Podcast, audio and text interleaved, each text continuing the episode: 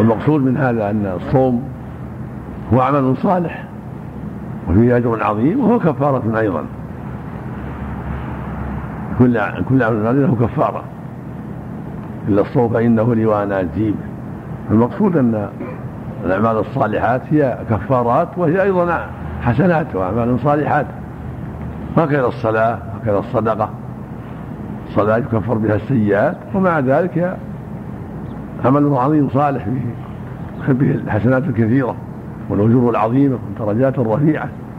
هكذا الصدقة عمل صالح. وتكفر بها الخطايا أيضا. هكذا الحج عمل صالح وتكفر به الخطايا. هكذا التسبيح والتهليل وغير ذلك. نعم. الأعمال الصالحات فيها أجر عظيم وحسنات ورفعة ودرجات. وفيها أيضا تكفير للسيئات حط من الخطايا. كما في الحديث الصحيح يقول صلى الله عليه وسلم الصلوات الخمس والجمعة إلى الجمعة رمضان إلى رمضان كفارات لما بينهن ولم ما لم تغشى الكبائر. ويقول صلى الله عليه وسلم من حج فلم يرفث لم يفسق رجع كيوم ولدته أمه. ويقول الحج المبرور ليس له جزاء إلا الجنة. ففيه الأجر وفيه التكفير. وهكذا الصدقات والزكوات والصلوات. والصيام وسائر الأعمال الصالحة. هي أعمال صالحة فيها الأجور العظيمة والحسنات المضاعفة والدرجات الرفيعة. ومع هذا أيضا يكفر بها السيئات وتحط بها الخطايا. نعم اللهم المستعان الرجل في اهله وماله في الرجل في اهله تكفر الصلاة والصوم والصدقة والأمر بالمعروف والنهي عن المنكر. هذا من فضل الله جل وعلا. أن هذه الأعمال الصالحات تكون كفارة ما قد يقع منه.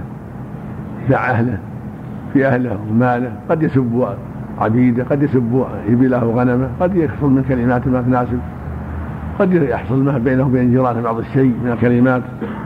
فيكون هذه الأعمال من الكفارات لما قد يقع من الشر بينه وبين جيرانه أو بينه وبين أهله أو مع دوابه أو مع عبيده. فتنة الرجل في أهله وماله وجاره. تكفرها الصلاة والصوم والصدقة والأمر بالمعروف والنهي عن المنكر كما في الروايه الأخرى. نعم. هذه هذه بشارة ونعمة نور من الله جل وعلا. وإن كان الإنسان يلزمه يحذر يلزم الإنسان يحذر شر لسانه شر جوارحه لا مع أهله ولا مع جيرانه ولا مع دوابه. لكن هو موعود أيضا بهذا الخير موعود معه لأن الانسان قد مهما بلغ مهما بلغ من الفضل قد يقع منه بعض الشيء. عند الغضب على أولاده عند الغضب على جيرانه عند الغضب على بهائمه يسبهم يدعو عليهم. نعم. الفتنة هنا على الصغائر. نعم. وتحمل الفتنة هنا على الصغائر.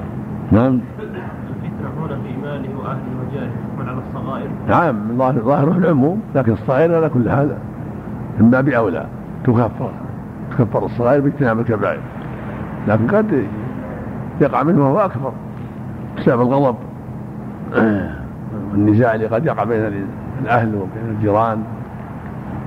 هذا وعد من الله. فيه فيه الرجاء. نعم.